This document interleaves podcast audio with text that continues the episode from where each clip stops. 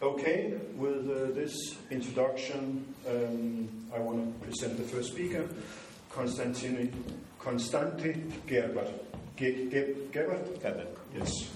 Uh, he is uh, an international reporter and columnist uh, for the biggest and I think most influential newspaper in uh, Poland, Gazeta Wyborcza, that was founded by Adam Michnik, uh, the famous uh, Polish um, dissident.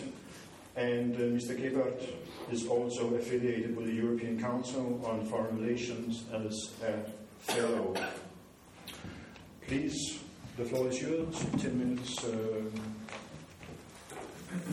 and once again, welcome. Thank you.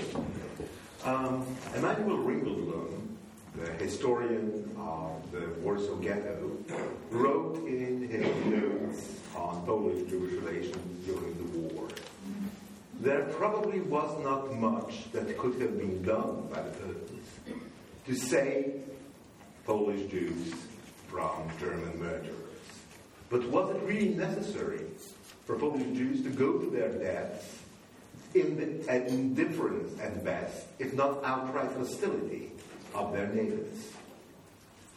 He himself experienced not only indifference and hostility, but also help. He was smuggled out of the ghetto, hidden in a bunker on the quote unquote Aryan side of Warsaw, and then denounced by other Poles. All the inhabitants of the bunker were executed by the Germans. But this experience of going to their deaths in the indifference or hostility of their neighbors seems to have been the universal experience of Polish Jews. And we need to ask ourselves, why? There is an entire range of factors that all work in the same direction to ensure that this, in fact, will be the final experience of Polish Jews. Although, and it has to be remembered, thousands of Poles risked their lives to save Jews. In occupied Poland, is nowhere else in Europe, the penalty for helping Jews is, was death.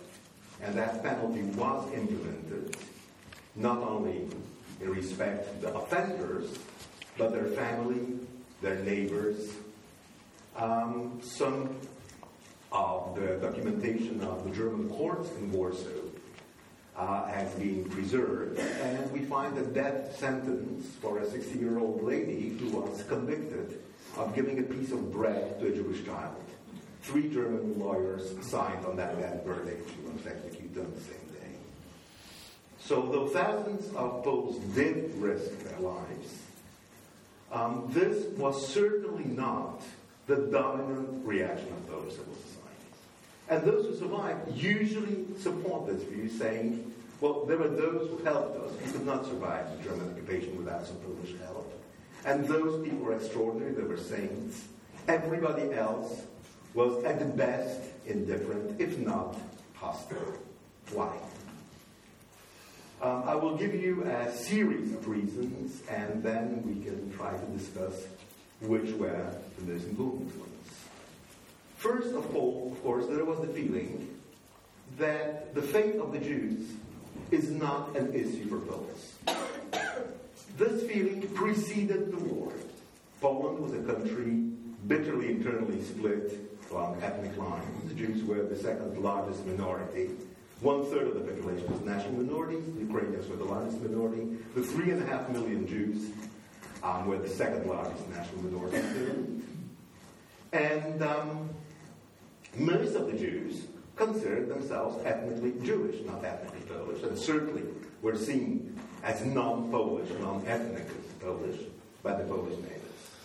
A shared civic citizenship could have remedied that, but there was very little grounds for civic citizenship in interwar Poland.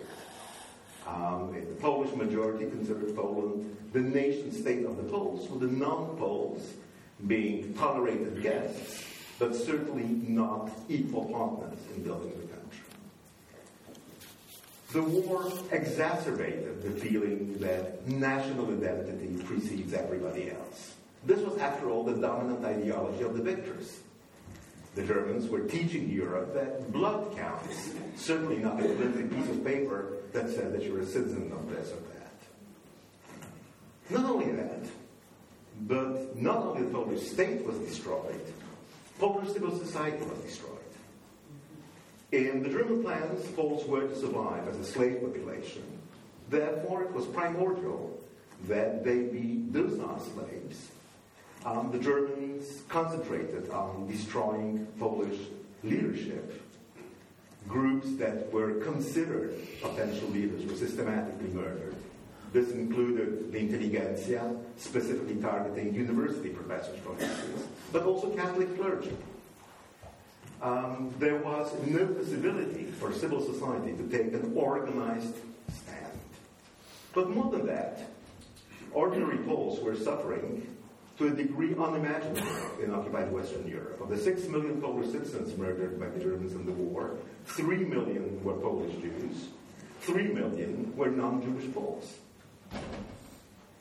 Um, most of the Poles were too busy surviving themselves to give even a thought of helping anybody else. This accounts for the indifference, but why the hostility? Two separate sets of reasons explain that. One was anti-Semitism. Anti-Semitism was a very popular ideology in pre-war Poland, um, a desperately poor country where the idea we're poor because the Jews aren't seemed to carry some traction. And German anti-Semitism met, uh, as elsewhere in Europe, a fertile ground for development in Poland. Polish on the ground reports clearly said, I quote, that anti-Semitism is the one narrow bridge on which the German occupiers meet a segment of Polish society, and that anti-Semitism did not disappear under German occupation, it exacerbated. But also, there was the feeling of benefit from the extermination of the Jews. Many Jews who were hiding on the quote Aryan side reported hearing Poles say that um, after the war we'll have to build Hitler a monument. He solved the Jewish problem for us. We would have never been able to do what the Germans are doing. And on this, I think the, this was a fair assessment. Polish anti-Semitism was spiteful and hateful towards the murderers. But after the war, we will have a Poland without the Jews, which is what we had always wanted. Um, there was also the practical issue of benefit. People moved into the houses, workshops, and shops vacated by the murdered Jews. For hundreds of thousands of Polish families, this was a civilizational move forward. The Jews were seen as already dead. Uh, in a very characteristic report, a Jewish survivor from the town of Radziłów in northern Poland who managed to survive the deportations and murders, said that on the evening before the deportation, her Polish neighbor came to visit and said, Well, can I have this uh, scarf and, and, those shoes? Uh, you won't be using them anyway. Uh, it may seem grotesque, but from the perspective of someone who actually doesn't have the same shoes, the idea that it would be more moral for nobody to have those shoes isn't obvious. In all fairness, though the horror of this sentence doesn't evade me, it is not obvious for me either. And the problem is elsewhere. Benefiting from somebody else's crime makes you complicit. You might not have wanted the crime. You might have even privately deplored it. Okay, there are Jews, but they're also human beings if you benefit, become complicit. You suddenly have an interest in the crime going unpunished. You will lose if the crime fails. This is what happened to Jewish survivors who, after the war, would return to their village, saying to reclaim some property left with Christian neighbors. Imagine being the Christian neighbor and having the bad luck of having your Jew survive when everybody else's Jews are conveniently dead. No, think about it. So everybody else gets to keep this house, this bed, this coat, and I should give it up. This is not fair. And Jews are dead anyway. What's this Jew doing living? You might think that um, there should be a moral reaction to this. Think again. Poland was invaded by an army of Goethes and Beethovens, by the leading European nation, the leader of European culture, civilization, science. And if those people spent so much effort to exterminate the Jews, at the detriment of their immediate benefit, the Jews were a skilled labor force the Germans could exploit. They preferred to murder them and use unskilled Polish peasants in their stead. They needed desperately their trains to transport their troops, especially after they started losing the war. And yet, using those trains to transport Jews to death camps had a priority. If this is what the leading European nation believes is most important, I, a poor, illiterate Polish peasant, whom am I to say they're wrong? But okay, they're the enemy. Maybe that's what makes them wrong. The Allies don't seem to mind. As of 43, all of Poland was within range of Soviet aviation. As of 44, all of Poland was within range of Western Allied aviation. Nobody bothered to bomb the camps or the tracks that led to the camps. Um, the Americans and the British repeatedly bombed Monowitz, a village in southern Poland where the Germans had set up an artificial rubber factory.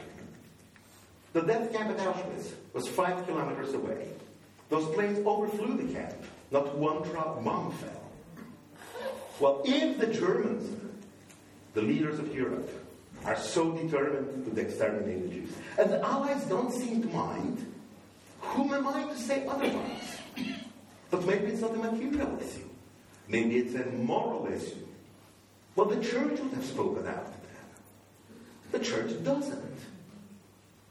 If there seems to be this consensus that killing Jews is a good thing, or at least it's not a bad thing, if I individually stand to benefit, and our nation collectively as well, so what is the counter argument? Yes, of course, the counter argument remains. Without it, we wouldn't have had those thousands of Poles who risked their lives to save Jews. But do appreciate it was a weak counter argument in the face of this overpowering evidence. Bottom line was, it was simply not a good idea to be Jewish in German occupied Poland. And if you have this bad idea, don't blame it on somebody else. Thank you.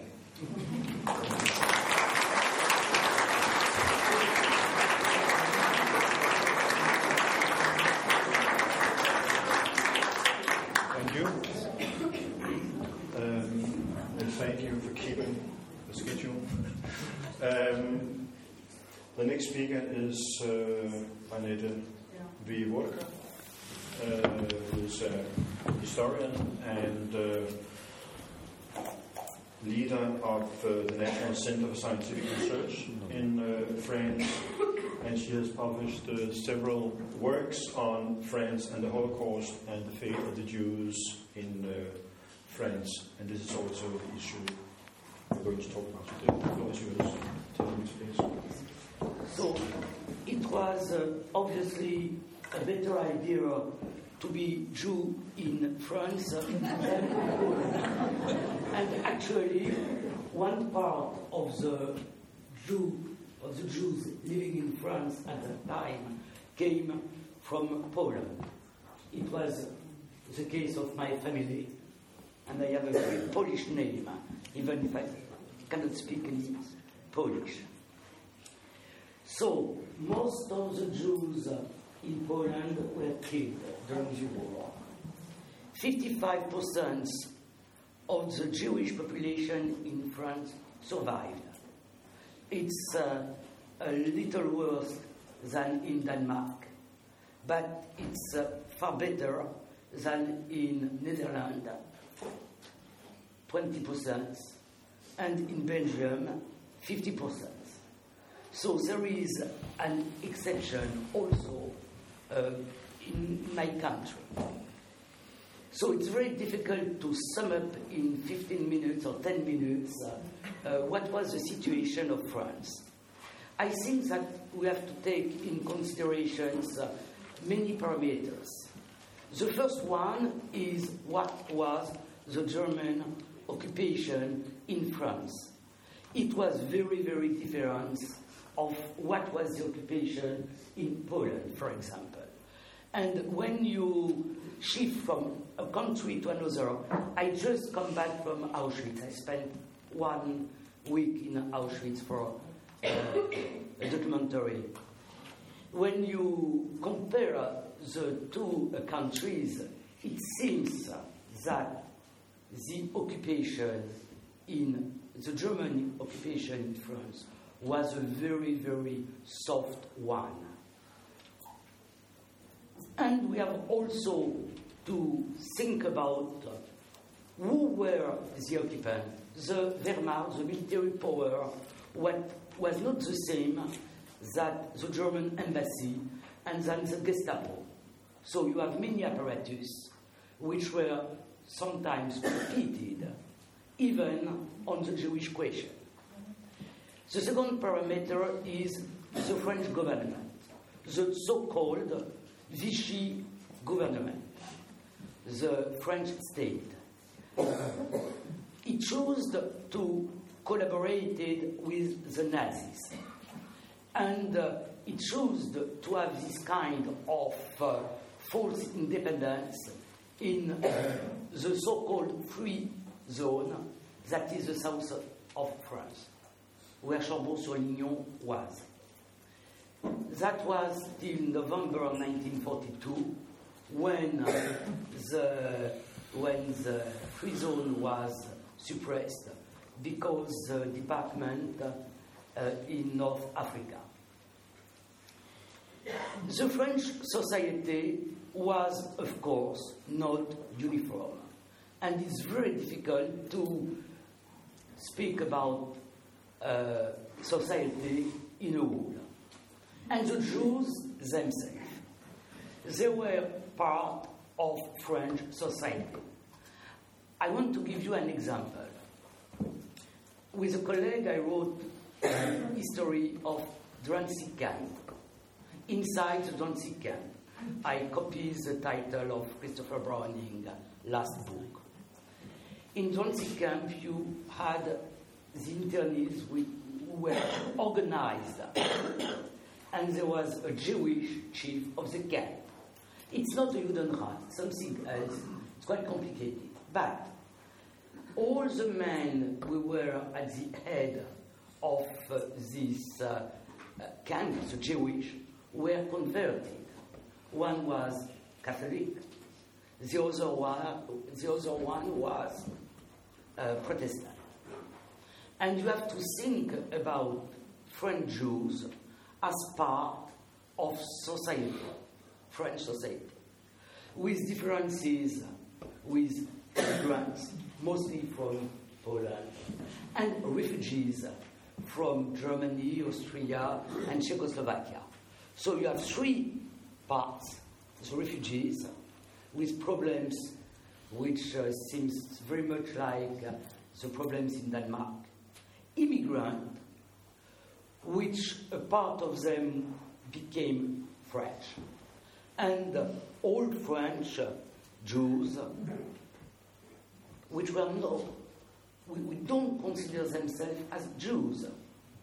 And we have to think about what is a Jew. A Jew is a Jew during occupation because he is defined as Jew by German occupiers, or in the case of France, by Vichy France. Jews are very, very numerous. if you look at Western Europe, you don't have any country with Jews uh, more numerous than half 1%, 0.5%. So it's a very, very tiny part of the population, which is a, a big difference with Poland, of course. So you have also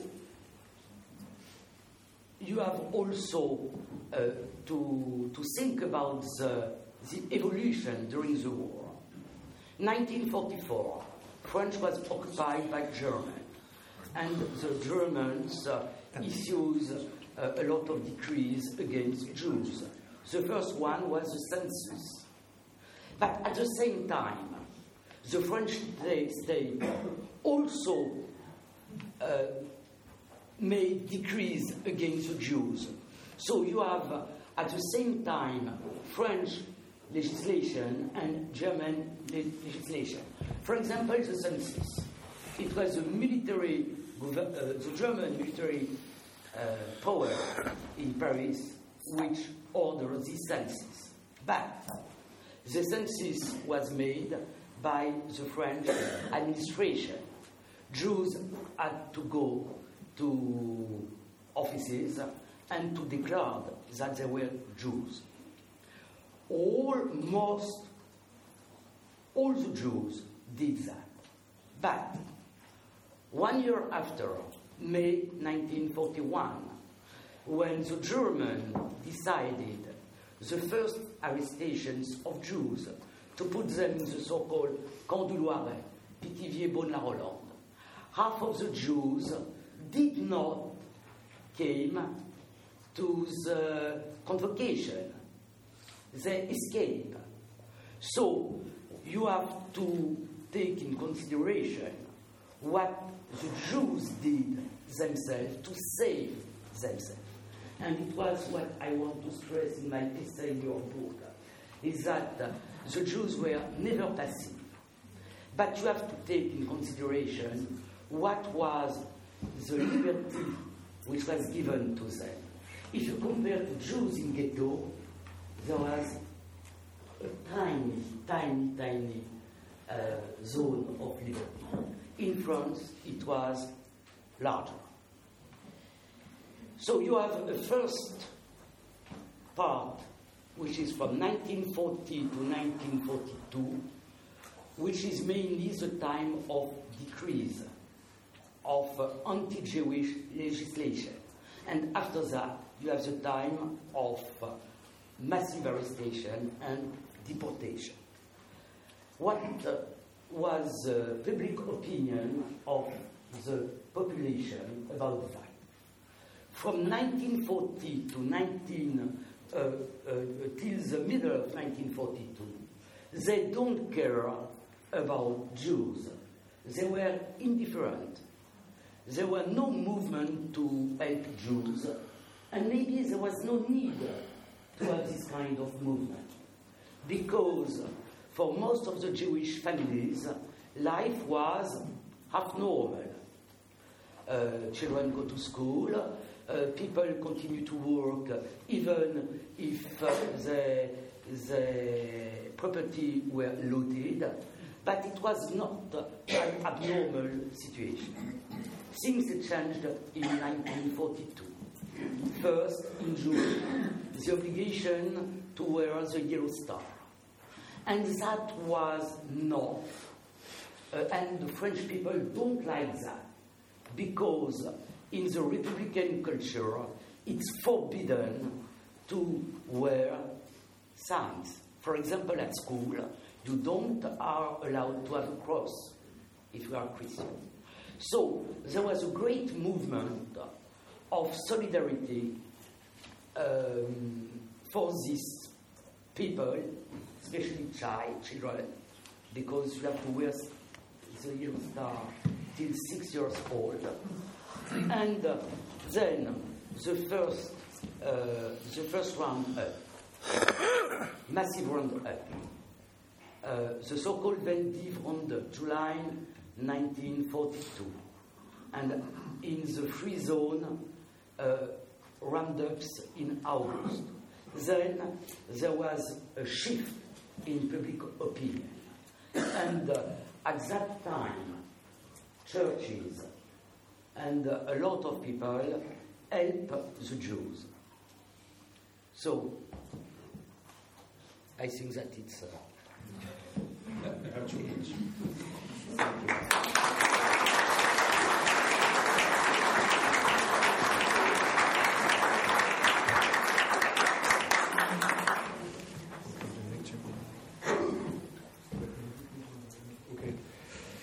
thank you.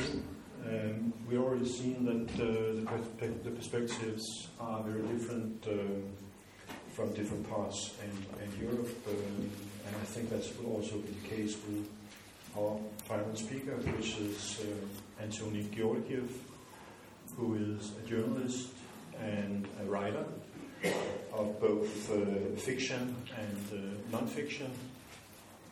And he has been working for the BBC World Service in London and uh, Radio Free Europe in Munich, when he was based there during uh, the Cold War. Uh, Georgieff is going to speak about the fate of the Jews in Bulgaria which have some similarities uh, to October 43 in uh, Denmark, but also very important uh, differences. The floor is yours. 10 minutes, please. Thank you very much. Um, I was trying to listen quite attentively to what was being said uh, in the first days of the conference, especially last night. Does everybody hear me? No. no. Is this is this working now? Is it working now? Yes, it should be. Testing, testing, testing. One, two, three. Just need to put a little bit closer Right here. Yeah. I was trying to listen quite attentively to what was being said at the conference yesterday and today. And last night, as I was listening to both Bent and uh, Miriam, uh, I sometimes closed my eyes and I got this very strange feeling of deja vu. Am I in Denmark? I said. Am I not in Bulgaria? it's exactly the same story. It's exactly the same players. The arguments are the same, and uh, the bottom line is also the same. People were saved. You know, in the case of Denmark, about 10,000 people did not die. And in the case of Bulgaria, 49,000 people, 49,000 people did not die because Bulgaria did not deport them. Now, of course, to compare Denmark and Bulgaria, of all places, is very, very far-fetched, especially these days, because Bulgaria had, had the misfortune of having, having communism for 45 years, which Denmark didn't. But then, um, if you want to internationalize the Holocaust, if you, if you want to really bring um, a large perspective to what happened during the Holocaust, you should not be constrained to Western Europe only. Because speaking of Western Europe as opposed to Eastern Europe is Cold War terminology. The Holocaust happened in all of Europe. And at that time there was no communist, there was no Iron Curtain. There were countries, some of them were richer, some of them were poorer, some of them had democratic institutions, some didn't have such good democratic institutions, but it all, it all happened in, in, in, in the whole Europe. Now, coming back to Bulgaria and Denmark. Denmark capitulated, of course, it was occupied nominally by Nazi Germany and it chose the policy of uh, cooperation with Nazi Germany. Bulgaria, conversely, was an ally to Nazi Germany. It was a part of the Axis. But it was a very reluctant ally. It did not send any troops anywhere. It did not provide the Germans with, what, with, with a lot except what was uh, absolutely necessary. Uh, it did not allow free, even free passage of German troops to Bulgarian territory on their way to Greece. Denmark had civil society. So did Bulgaria. The Danish fishermen, who took or did not take payment to, to transport Jews across the Sound to Sweden, uh, did, um, uh, did that because they belonged to civil society. So did the Bulgarians. The trains were waiting for Jews, and that happened six months before it happened in Denmark. In Denmark, we're talking October 1943. In Bulgaria, we're talking March 1943. There was a huge uh, preparation to transport 20,000 Jews, full shipment of Jews out of Bulgaria to Auschwitz, directly to Auschwitz. Uh, two days before that, and this illustrates the power of civil society, uh, the deputy speaker of the Bulgarian parliament, an MP, who belonged to the ruling majority, which was, pro, of course, pro-Nazi at the time, he wrote a petition to the king, which was signed by 43 MPs for the ruling majority to stop the deportations. The king didn't care very much. I mean, in a very typical fashion for kings, he went on holiday. He disappeared. But uh, the, uh, the, prime minister, who was pro-Nazi, cared a lot. That, that petition was joined by, by various pronouncements by members of the senior clergy, Orthodox clergy in Bulgaria, including bishops, who are now in Yad in the rights of nations.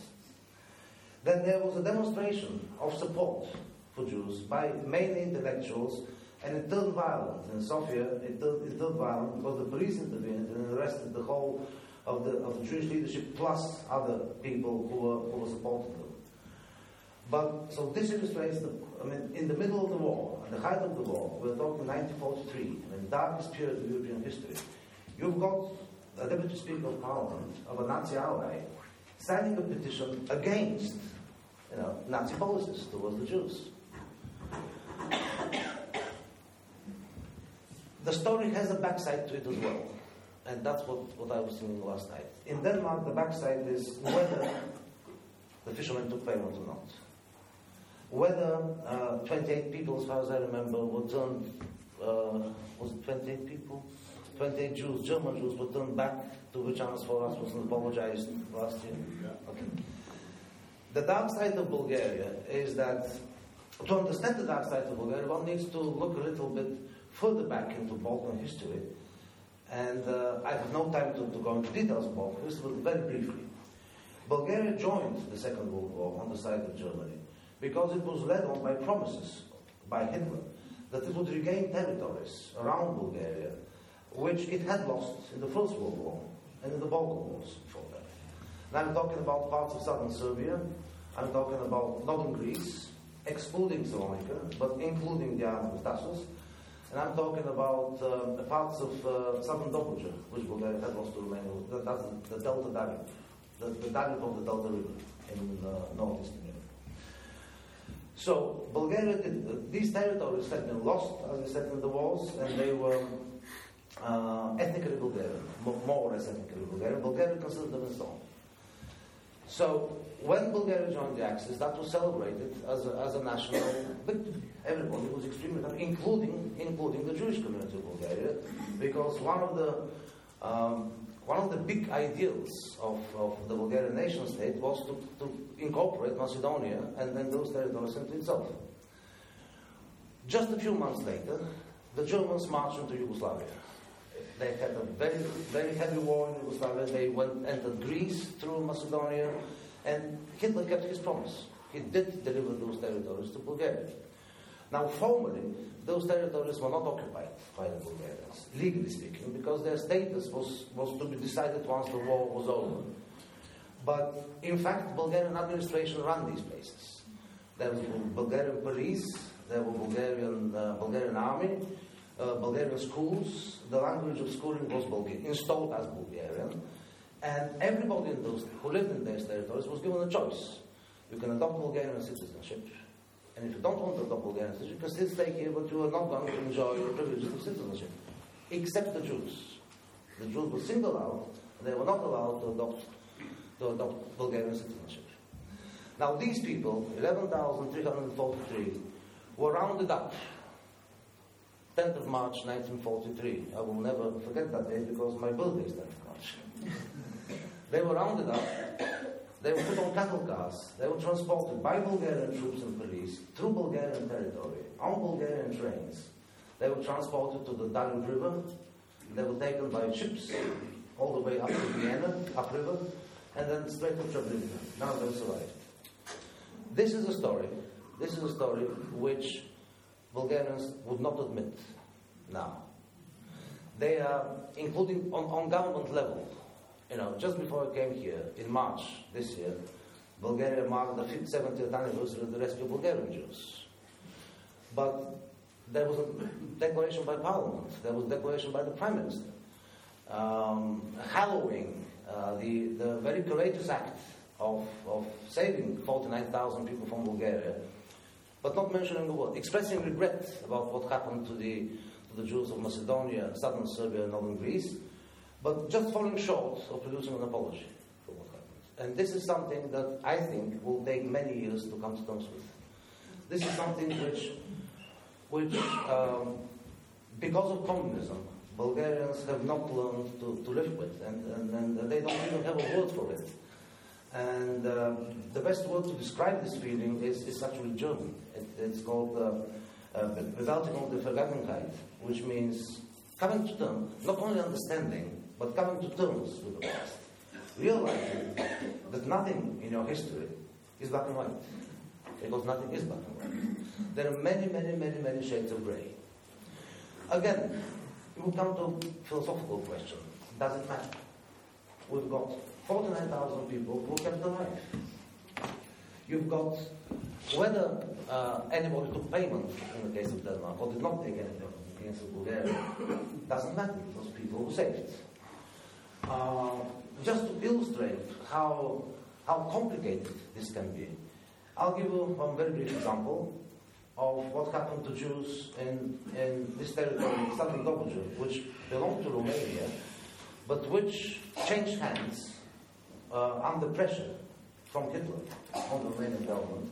And that was one of the very few instances of peaceful changing of borders in pre-Second World War Europe. It's something like what happened to Schleswig-Holstein between Germany and Denmark after the First World War, uh, but there was no referendum, of course, because we're talking 1938. Um, simply Romania ceded that territory. And that territory, which is not very large, contained Jews. I mean, there were Jews living in that territory. Uh, those people were never deported because they were in Bulgaria and they were Bulgarian citizens. They were actually very thankful to the Bulgarian king for having sided with Hitler. You know, they had Hitler to thank for the fact that they were saved. This did not happen in Greece. It did not happen in Macedonia. It did not happen in anywhere else in Europe. But there is this tiny little piece of territory with Jews living in it, which uh, where nothing happened to. And that was illustrates once again the, uh, the duplicity of history. It illustrates the fact that you cannot really pass judgment on, on events because events are what determine uh, human lives. And this chain of events is very fragile. In the case of Bulgaria, if the king was more resolute, if he didn't procrastinate all the time, if the church leadership had a different composition, if, if, if, if it hadn't been so outspoken as it was, if one MP did not start a petition, if he hadn't been joined by 43 other MPs, if doctors, lawyers, uh, artists, writers did not protest to stop the plant deportations, if one of those things hadn't happened, there would have been no salvation, there would have been no rescue. Everybody would have been, the trains were waiting. But thankfully, this happened. Just one more thing. Um, it's very important to, to, to stress that the, the history of this is not very well known outside of the Balkans. And the main reason for this was 45 years of, of communism. You know, the, pop, the, Jewish population of Bulgaria after the war uh, actually exceeded the Jewish population of Bulgaria before the war, which is kind of unique in, in, in Europe. By 1950, it had decimated down to less than 10% why? Because all of those people left. Most of them went to Palestine, then Palestine, the state of Israel was had just been founded. Many of them emigrated to the United States, especially the west coast of the United States. Some of them settled in Europe. Very few people remained in Bulgaria. Under communism, that story was not told. Like elsewhere in the former Eastern Bloc, the official line would speak of victims of the Nazi regime, omitting the word Jews. I had the chance of going to Auschwitz in Poland in 1984. There was no word Jew there. were victims. victims.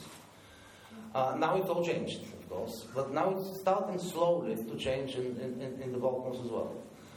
Uh, after the collapse of communism, politicians in the Balkans, and especially in Bulgaria, realized very soon that, um, that this is an important event which can be used so proclaiming that Bulgaria saved so many people has become a kind of political priority for, for the current politicians in Bulgaria.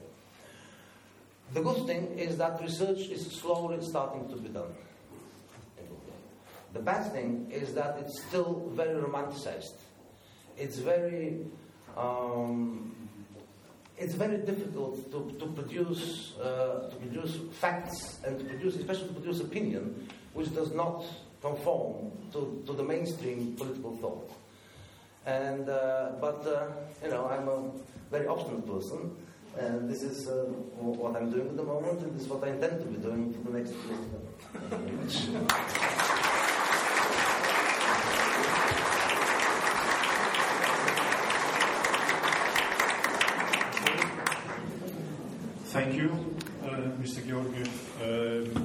About half an hour. Um, I intended from the outset to um, to ask our panel to comment on one another, but I think we'll refrain from that, given the fact that we just have 30 minutes. So uh, I think we'll immediately uh, open up the floor for uh, for questions and debate. I just want to remind you: please identify yourself and your affiliation. Um, and uh, yes, first question. Over here, please. Marianne Olsen fra uh, SOS uh, Racisme. I'd, I'd like to thank you, all three of you, for your very inspiring speeches. But I have a question to France and to Bulgaria. Um, I've been uh, teaching French for 40 years, and um, I've been studying the Dreyfus affair.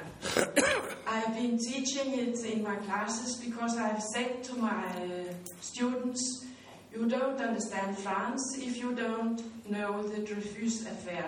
So I'd like to ask uh, about a little about history, and uh, I know that uh, the newspaper Politiken has a letter from Zola, who thanks uh, for the support given in the Dreyfus affair. And I could be wrong, but uh, I believe that France is very divided in, uh, in its view of the Jews. Another person, the best writer in my opinion, Georges Bernanos, uh, was very anti Semitic until the um, Munich conference, where he was so ashamed that he immigrated into Brazil and wrote his uh, wonderful book, Lettres Anglais. Uh, so that is my question. Is it right that France is so divided and has it uh, been playing a role in uh, the view of the Jews during the Second World War. And then to Bulgaria. Um, I've seen in the uh, Danish television uh, an emission about uh, the Bulgarian Jews, and I was uh, told there that the Bulgarians don't understand what we call the Judenfrage because they are so um, multicultural. They are used to Armenian, to uh, Romas, and uh, to Jews that uh, it doesn't tell them anything. This emission was made in the memory of the Macedonians. So uh, I'd like to ask you these questions. Thank you. Okay, please. Uh... So it's a it's a very difficult question. I um, I'll try to answer quite quickly. Yes, you are right. There was a French anti-Semitism, and this anti-Semitism was also anti-French Revolution and uh, uh, reactionary at the fundamental meaning. And uh, there were very famous person, Maurras, Action Française, Bardèche, and others. After World War One, something changed a little. And uh, for example, uh, counted the Jews among the spiritual families in France. But in Vichy, uh, in, uh, in the French state, Pétain, for example, these people are closed from Maurras.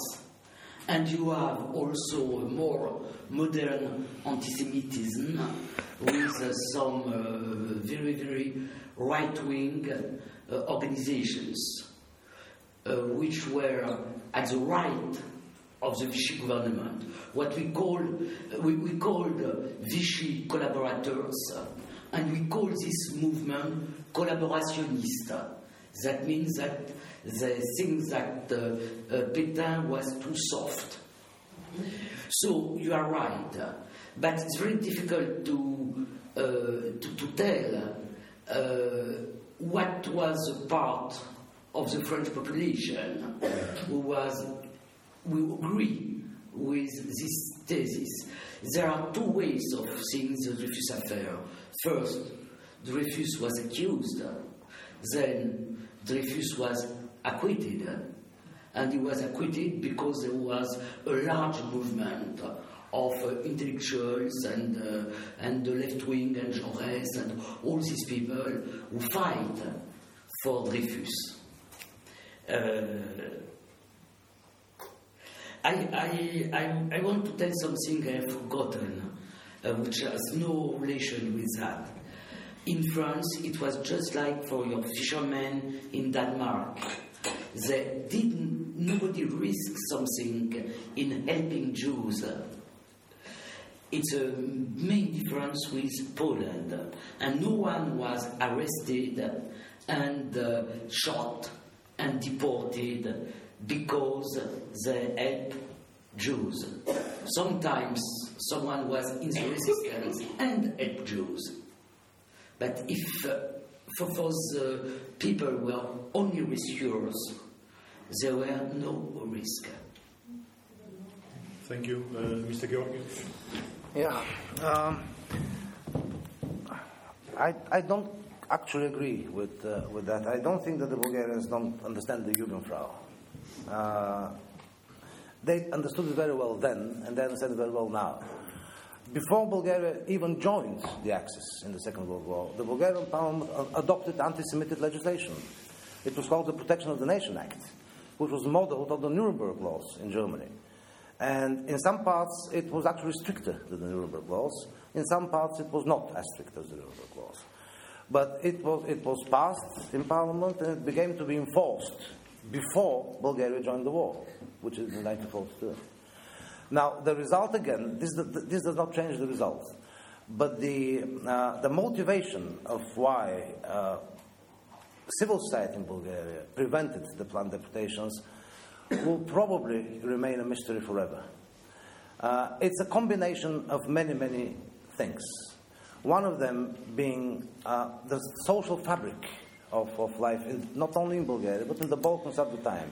It was very different from so, the social fabric in Denmark. It was very different from the social fabric elsewhere in Europe, except the, the neighboring Balkan countries. There have always people, variety of people living there, a variety of ethnic groups, Turks, gypsies, Armenians, all kinds of people. But um, what uh, determined the outcome of events in Denmark, which is the, the, institutions of the state, civil institutions, was not the case in Bulgaria. In Bulgarians, Bulgarians helped Jews because they were neighbors. They were helping their neighbors, as they would help Turks, as they would help Armenians, as they would help everybody, because they were living together. Uh, it wasn't institutionalized it was put on a more day to day level, uh, on a more uh, uh, sort of mundane level.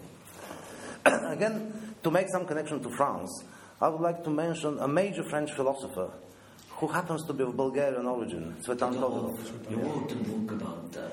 Tsvetan Todorov wrote probably the best book about that. Uh, it's called, I strongly recommend it to anybody who's interested in, in, in these things. It's called um, The Fragility of Goodness in that book, he, he argues that just as everything evil that happens has perpetrators, and those perpetrators have names, they're people, you know, they can be named, they have addresses, they have families. In very much the same way, if something good happens, like this not the non-deportation of, of Jews from Denmark and Bulgaria, it has to be attributed to people. There are individuals who have committed those things. They may have acted in a network, they, they may have acted in an organization, but still there are people who do it because without people, you can't do anything like this. So, um, yeah, this is basically the answer to the question, and they very much understand it now because even now, anti Semitism is very much alive uh, elsewhere, everywhere in the Balkans, including Bulgaria. There have been numerous cases of anti Semitism. Fortunately, it's not after people. Fortunately, it's science, it's spraying of graves, it's uh, two attempts to, to burn synagogues down, that kind of thing. But it has not, there has been no violence against, uh, possibly because there are so few, so few Jews left in Bulgaria at the moment. Thank you. There's a question over here, and then over here. Okay. It works. Uh, hello, my name is Majid. Uh, I come from Bosnia and Herzegovina, Sarajevo. Although I'm a Dane now after being indoctrinated to the Humanity in Action Fellowship this summer. Um, what I would like to give is a very brief comment uh, because the name of this panel is Different Perceptions and Different Realities. I think that pretty much every country has a different perception and different reality of the what happened during the Holocaust. Uh, same goes for my country. Unfortunately, we cannot be so proud about saving such a huge number of Jewish people. However, we did save the Haggadah, which we are very proud of.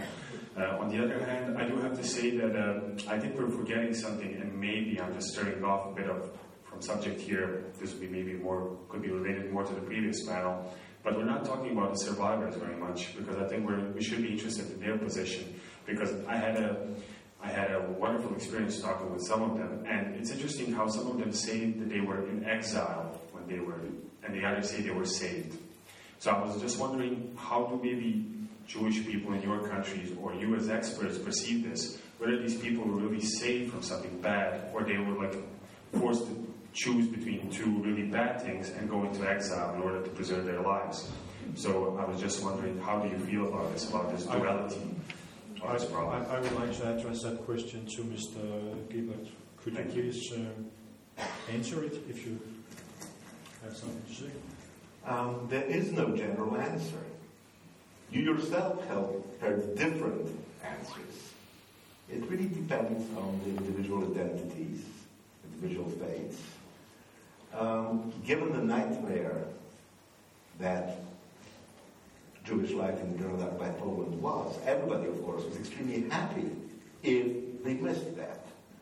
The interpretations to put on it later depend on individual circumstances. I don't think you can even think of getting it generalized. Okay. Thank you. There was a question over here. Okay, the young man. And then uh, up here. Yeah. Uh, hi, I'm Przemysław Siwanek. I'm the senior fellow from Poland. And uh, I would like to um, ask you if you could differentiate uh, the different reactions to the Holocaust in the context of uh, social groups, social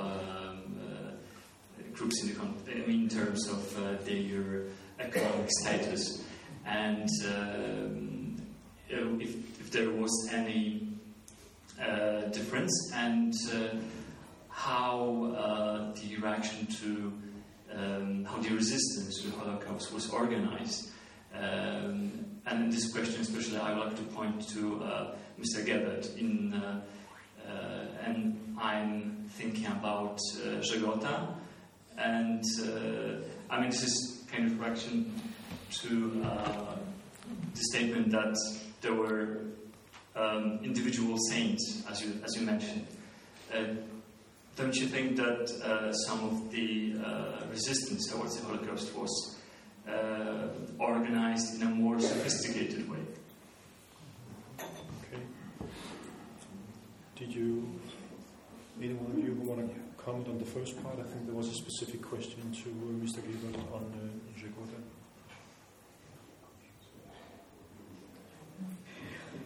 It's, it's very difficult to speak about the resistance. What we know is, and the, the speakers this morning explains that very well.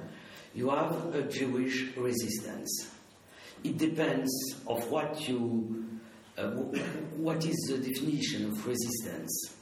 If to resist is to do something uh, which is against uh, the plans of the Nazi, to save themselves as Jews is a kind of resistance.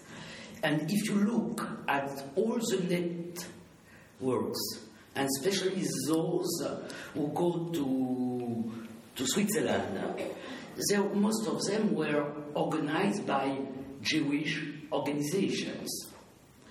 The second problem is what people imagine. I'm going to tell the story of uh, Saul Friedlander parents, uh, which is recorded in Quand vient le souvenir, when memory came. He was in the center of France, near Isleben. Uh, and then um, there were roundups. And the parents tried to imagine what was the situation. They placed him in a Catholic institution and uh, tried to escape to Switzerland. They failed. Uh, they cannot pass the border and they were given to the French police who gave them to the German who deported them to Auschwitz. As a researcher, Saul Friedlander found the regulation. When you were with children, you may enter Switzerland. So if his parents had not imagined that the best protection was to put him in a convent, just like in uh, Denmark, they leave the children in uh, Danish home. They will have saved Saul and themselves. So these stories are always very complicated because to do something, you have to uh, analyze what the situation is. You have to be able to read the situation. And it's very difficult to read a situation. For example, it's difficult today to read the situation in Syria, and it's one of the reasons why the international community cannot act. So, the first thing is to understand what is going on. And uh, I fully agree with, uh, I'm sorry, but I cannot uh, remember every names, but the, the last speakers about uh, Denmark, no, French Jews thought that it was not a good idea to be deported, but they did not know that they are going to be exterminated. I read hundred and hundred letters written from Drancy by people who left. Most of them said, We are going in a concentration camp which is located in Metz. Metz was a town in East France where the train changes. From Drancy to Metz, it was French railways. Then it was Reichsbahn. So, I don't know if it's an answer to your question. I would like to, yeah, I would like to add something to. Pro- do you hear me now? I would like to add something to probably not in direct response to your question, but uh, something which is important. What has the power of civil society taught us?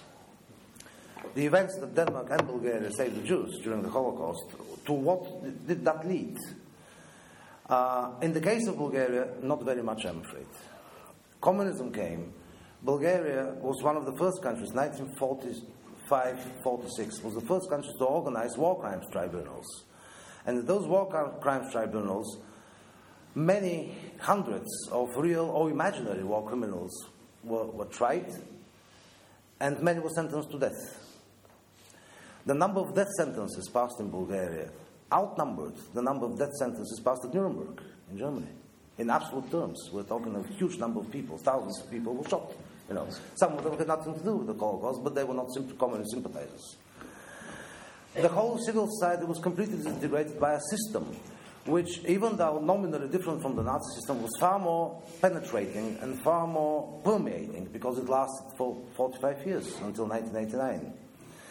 Now, Bulgaria in 1985 uh, took steps which, in my opinion, were the precursor of ethnic cleansing in, in Bosnia and in, in Yugoslavia. If anybody would remember, in 1985, it was not very much in the news because that was behind the Iron Curtain at the time, but the Bulgarian communist government forcibly Bulgarianized one million Turks. One million Turks. Percentage wise, Bulgaria is the, uh, is the uh, member state of the European Union with the largest amount of Muslims who are not immigrants. Germany has more. Germany has 4 million Turks, I think. But Bulgaria doesn't have 4 million. But percentage wise, you know, uh, the country has a lot of uh, um, Muslims who have been there for 10 generations. They've, they've always been there. So, what the Bulgarians did in 1985, they started forcibly Bulgarianizing. Turkish was banned. People were banned from speaking Turkish. Turks, Turkish families were forced to adopt Bulgarian names, sometimes with violence. Uh, there were terrible scenes. Nobody knew about these things because I was a student in those days in Bulgaria and we couldn't travel to those areas. But later on, I did research and I can still see cemeteries. They renamed dead people. You know, they sprayed Bulgarian names on gravestones, you know, which is an awful thing to do. So, 1989, before communism collapsed, about 400,000 people left Bulgaria. They were expelled from Bulgaria. That was the biggest movement of people in post war Europe. En masse. They all settled in Turkey. A small part of them came to Sweden. They stayed in Sweden for two, two or three years, and there are uh, heirs to those people uh, living in the, in the, north of Sweden at the moment. But this is the result of, uh, of what communism did to civil society. On the one hand, you've got the 1940s, 1943, where it was civil society which helped save a large number of people. On the other hand, you've got communism in 1985, 42 years later on, which did do nothing at all. There was not one voice of protest against this. It was actually supported. It was actually supported. It is still supported now. If you talk to ordinary people, people who are not interested in human rights or people who are interested in their daily bread, people who are interested in you know, making their, their lives, they will still support this. They will say, yes, of course. This is, we're in Bulgaria, everybody's Bulgarian here. So this is the ambivalence of uh, what civil society can do uh, or cannot do in, in times of crisis, particularly when, uh, when religion, uh, ethnicity, and, uh, and um, otherness are concerned. Thank you. Mr. there was a question for you. Correct. Um, Żegota was the code name of the Polish Underground's Council to Save the Jews, which was the only such institution in German occupied Europe. But it was originally set up as an NGO, as a private venture of a group of outraged individuals who decided to pool their resources to help Jews in hiding. And it was only later endorsed by the Polish underground as an official structure of the Polish underground state. However, from the perspective of those who were being saved, and that was what I was quoting, Żegota activists who gave them shelter in their apartments, gave them false identity cards, were individual saints. Of course, nobody was revealing to the people in hiding the underground structure behind it. That would have been horribly risky and totally unnecessary. But back to your original question about um, social makeup in resistance and, I assume, in collaboration, to the best of our knowledge, um, there are no predetermining social factors. The righteous Gentiles have been extensively studied. Samuel Oliner, Nechama Tec, a number of other scholars. They found strictly no social determinants that would favor people um, into resisting that, especially into helping Jews. Uh, among Polish righteous Gentiles, you have people from the extreme left to the extreme right, from devout Catholics to militant atheists, from nuns to prostitutes, you name it. Actually, prostitutes were a good bet. If anything marginally improved your chances was if you turned to somebody who already was marginalized. Um, prostitutes, members of the underworld, members of dissident religious sects already knew what it means to be a marginalized minority, you could count on more empathy. But that, that, that wasn't very important. Interestingly enough, um, there are no social factors that, that helped or precluded people from becoming collaborationists. The national myth until recently was that the people who collaborated with the Germans in denouncing Jews or murdering them were, were the scum of society. We started to study them only in the last 15 years. They were a cross section of Polish society. There were no scum. You had scum, you had princes of blood. However, there is one psychological feature which features prominently among rescuers and doesn't appear among collaborators. Um, this is something that in psychological jargon is called internal locus of control. And in plain English means I am responsible for what I do. It is my responsibility to help or to deny help, but I just can't claim that circumstances forbid me from making choices. In other words, the people who risk their lives and would also, in many cases, lose them to help their neighbors were the same kind of people who, under civilian circumstances, are a nightmare. Then the people who will not go along, who will not teamwork, who are cussed, obstinate, demand that people justify why they should do something. I mean, imagine having somebody like that working with you, okay? Nightmare. And yet, that nightmare it seems to be the humanity's survival mechanism for times of real nightmares. Thank you. We have two questions uh, on the list. I, I've closed the list. Uh, if there'll be time, I want to uh, ask a question myself. But uh, let's see. One up here, and then a gentleman in the back. Hello, my name is Louise, and I'm a student at the University of Copenhagen. I'm so lucky to have Sophia as my teacher this semester. And I would like to ask about France, because we just learned this morning that there was a really strong anti German feeling in Danish society. And I guess I assume it must have been so in France, uh, given history and given history uh, in war times before. Uh, and I would like if you have a comment on that. Uh, society in general. You are perfectly right. Uh, French people hate Germans. And there is a range of terms, uh, Boche, a range of them. We had three wars with the German. The first one, um, 1870, then the big one, the Great uh, World War One, and that uh, that war. So the anti-German feeling was very, very, very strong. But regarding the policy against Jews, you have one part of the policy which was uh, in charge of the French, Pétain. And Pétain was very popular at the beginning of the war, even among Jews. I don't know if uh, answer. Okay, then I, somebody in the back. Uh, I handed the mic over because uh, Mr. Georgieff already answered my question about the Okay. So, Okay. else. Okay. Um, yeah, we have about four minutes left. um, There's a button over there. apparently.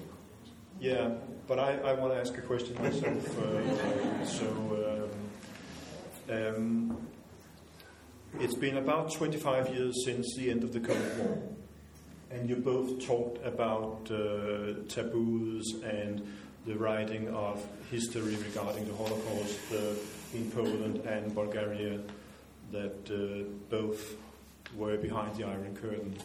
Could you say a little bit um, uh, in, in what way has the writing of history regarding this issue changed within the past uh, 25 years after the fall of communism? What are the taboos? What, what are the issues that, that the public is concerned with?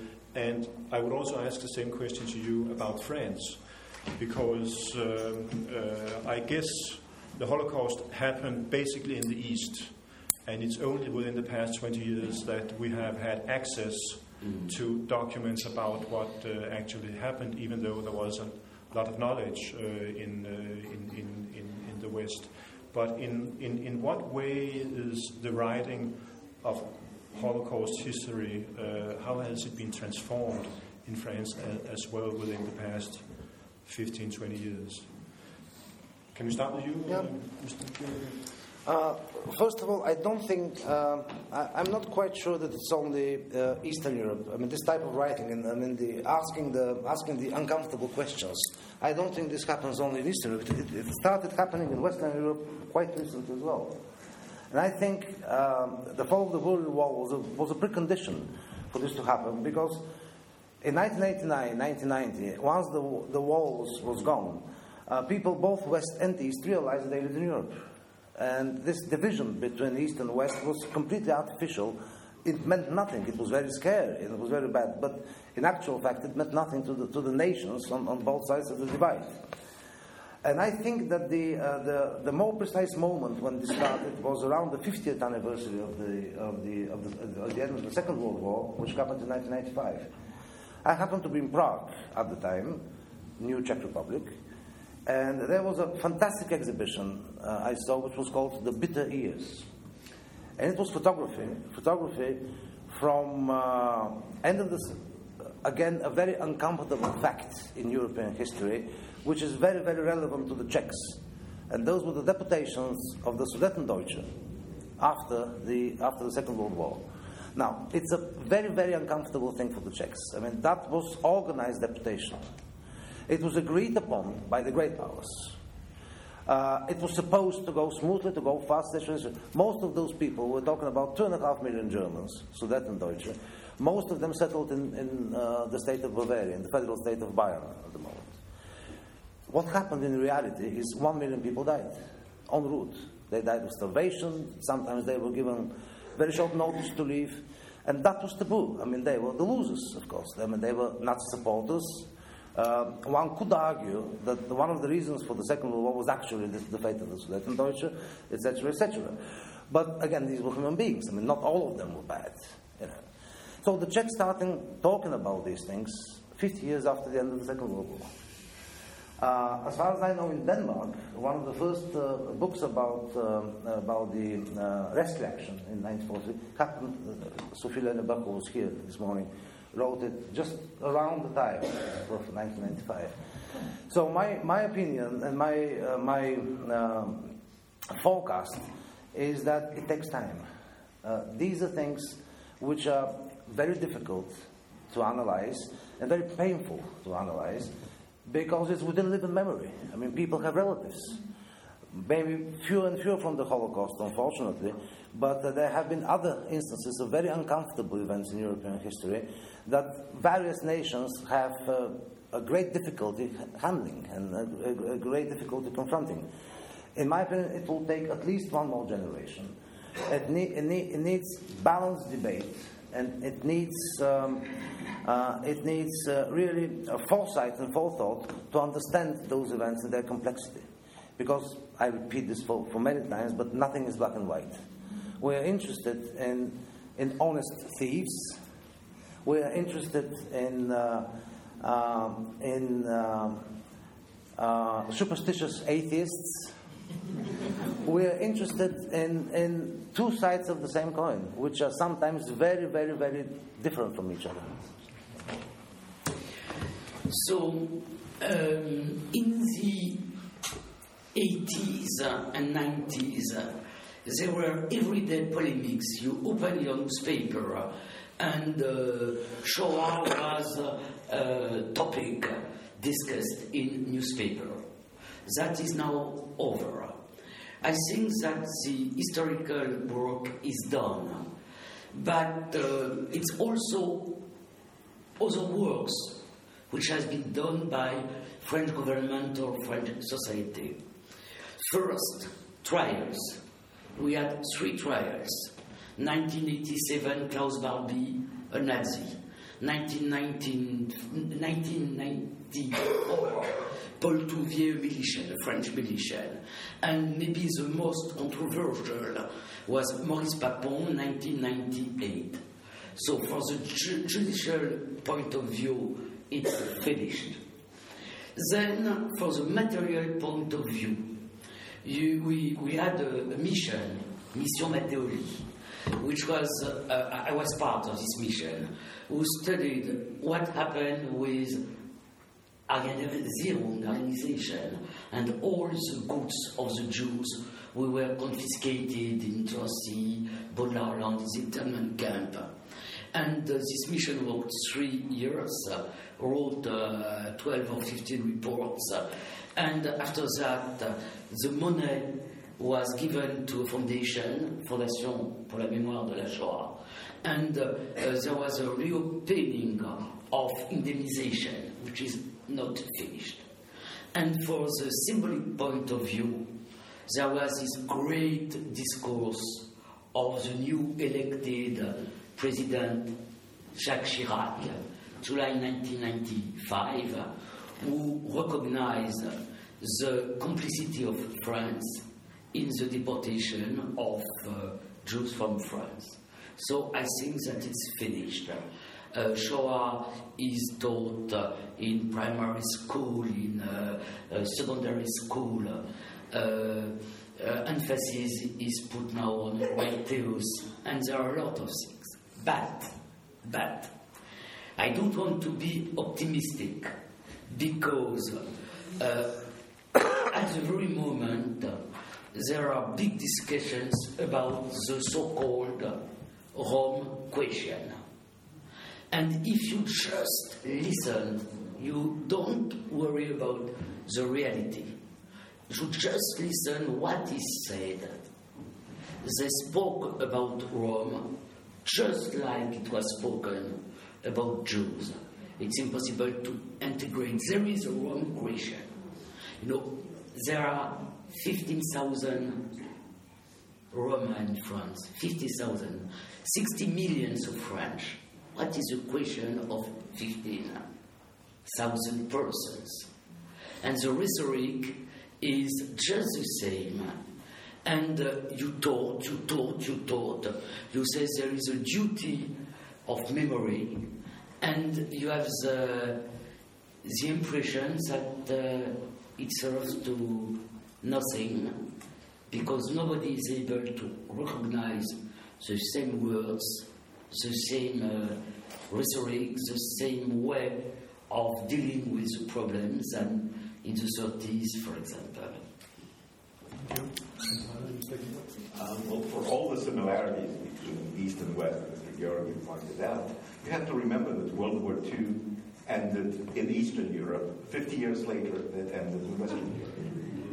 And that after 89, this part of the continent had a huge catching up to do. And um, setting the record straight about the past was not an urgent priority. It is becoming one now uh, for two separate reasons. One is, um, speaking of Poland, um, the country feels confident enough to look itself in the mirror.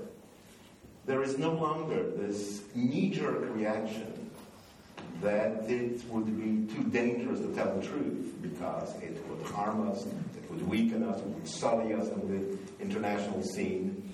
The country feels strong enough to face its own past and has been doing it to a large extent admirably. Um, for those of you um, are familiar with the debate around Jan Gross' Neighbors, the book about the Jedwabne massacre. Um, this, this is a small town in northeastern Poland where in the summer of 41, Polish neighbors massacred their Jewish neighbors under German incitement but with no German participation. Um, the debate surrounding that book was, after the abortion debate, easily the most important debate of post-communist Poland, with 85% of those polled saying that they're aware of this debate. 85% means it's not only the chaplain classes in Warsaw coffee shops. It means it's the peasants and the boondocks. And the debate has truly transformed the country. It has not eliminated anti-Semitism, but it has made an internal debate possible. And further, um, I'm slightly more optimistic than Mr. Georgieff. Um, the real issue was uh, what the grandpa did during the war. People didn't want to find out because they were afraid they'll find out horrors.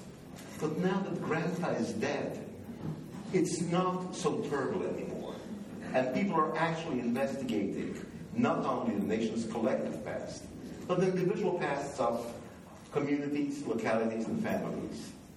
And in most cases, grieving with relief that the truth is not nearly as bad, although not necessarily rosy, than what they feared to be the truth. Ultimately, what this means is that Poland is revising its national self perception of innocent victim. Revising the innocent, not the victim. Poland was a victim. But it was a fallacy to believe that victimhood automatically brings about morality. It doesn't. And Poland is maturing up to recognize this. Thank you. I want to say thank you to uh, our three panelists for a very interesting